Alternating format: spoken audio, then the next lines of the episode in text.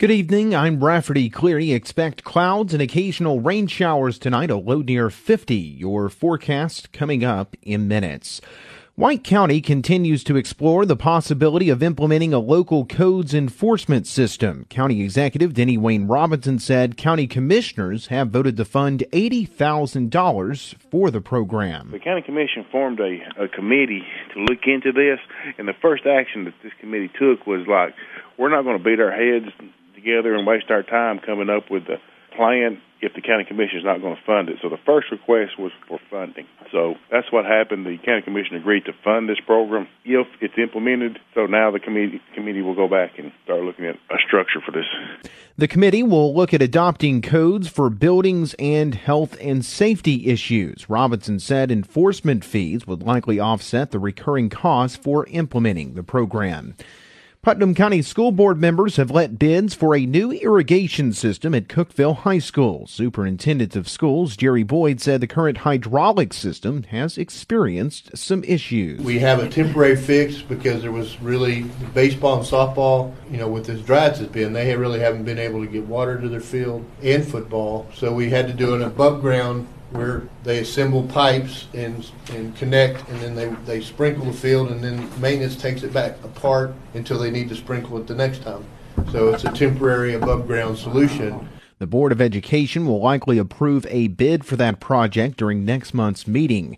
Cumberland County officially owns railroad property that runs under the Art Circle Public Library. County Mayor Alan Foster said Norfolk Southern Railway has agreed to a deal nearly three years after it originally approached the county. Originally, the railroad wanted forty thousand dollars for the property, and the county agreed to it, and they went back and they decided they wanted forty five thousand dollars for the property, and the county begrudgingly agreed to that too. And then, for whatever reason, the offer to sell was pulled. No fault of anyone else. I'm not blaming anyone. But when I got into office, I decided I was just going to work on this and see what we could do. So, ended up that we were able to secure that property and Allen signed papers to purchase the property this week for $23,500. In 2017, Norfolk Railway had threatened to take the county to court over the issue.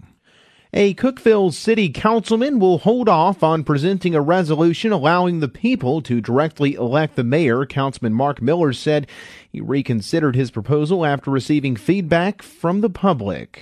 Due to the overwhelming negative response by the public to my resolution to allow the public to vote for their mayor, um, I feel the public's spoken, and I'm not going to present my um, resolution next week.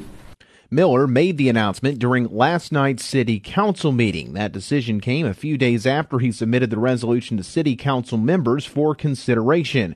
Currently, the city council selects Cookeville's mayor and vice mayor. The positions typically go to the candidates receiving the most votes in the city council election.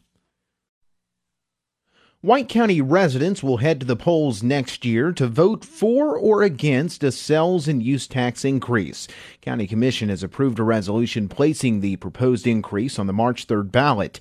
County Commissioner Roger Mason said that increase from 2.25% to 2.75% would match a referendum approved by the city earlier this year. That half a percent uh, that did pass the referendum in the city limits, the city as Sparta now collects uh, 100% of that revenue. So, in order in order for the county to collect their their 50% of that additional revenue, our sales tax rate has to match the city in order to be able to do that. And really, the important thing for me is that it, it does affect the entire county, um, being that 80 to 85 percent of the sales tax revenue that's collected in White County is collected inside the city limits. Right.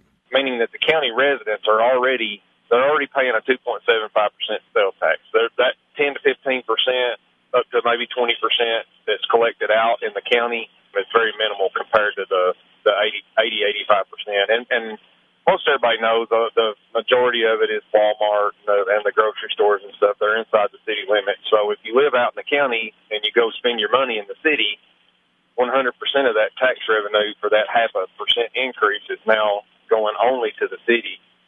And really, the main impact is the school system because of the way our tax structure is.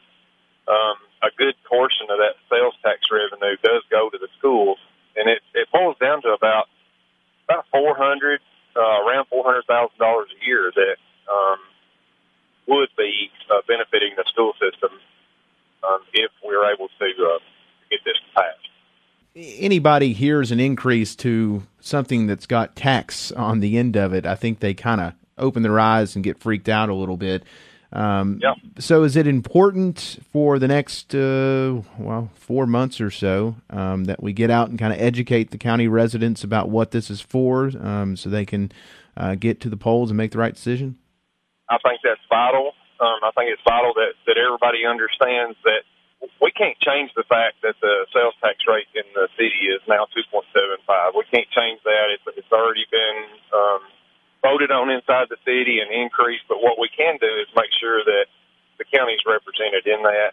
And I think that we have to make sure that that the voters understand that that technically, yes, they are voting on a tax increase, but more importantly, um, it's a vote to ensure that the county residents are represented um, based on the sales tax revenue that they that they remit when they go into town and buy buy things.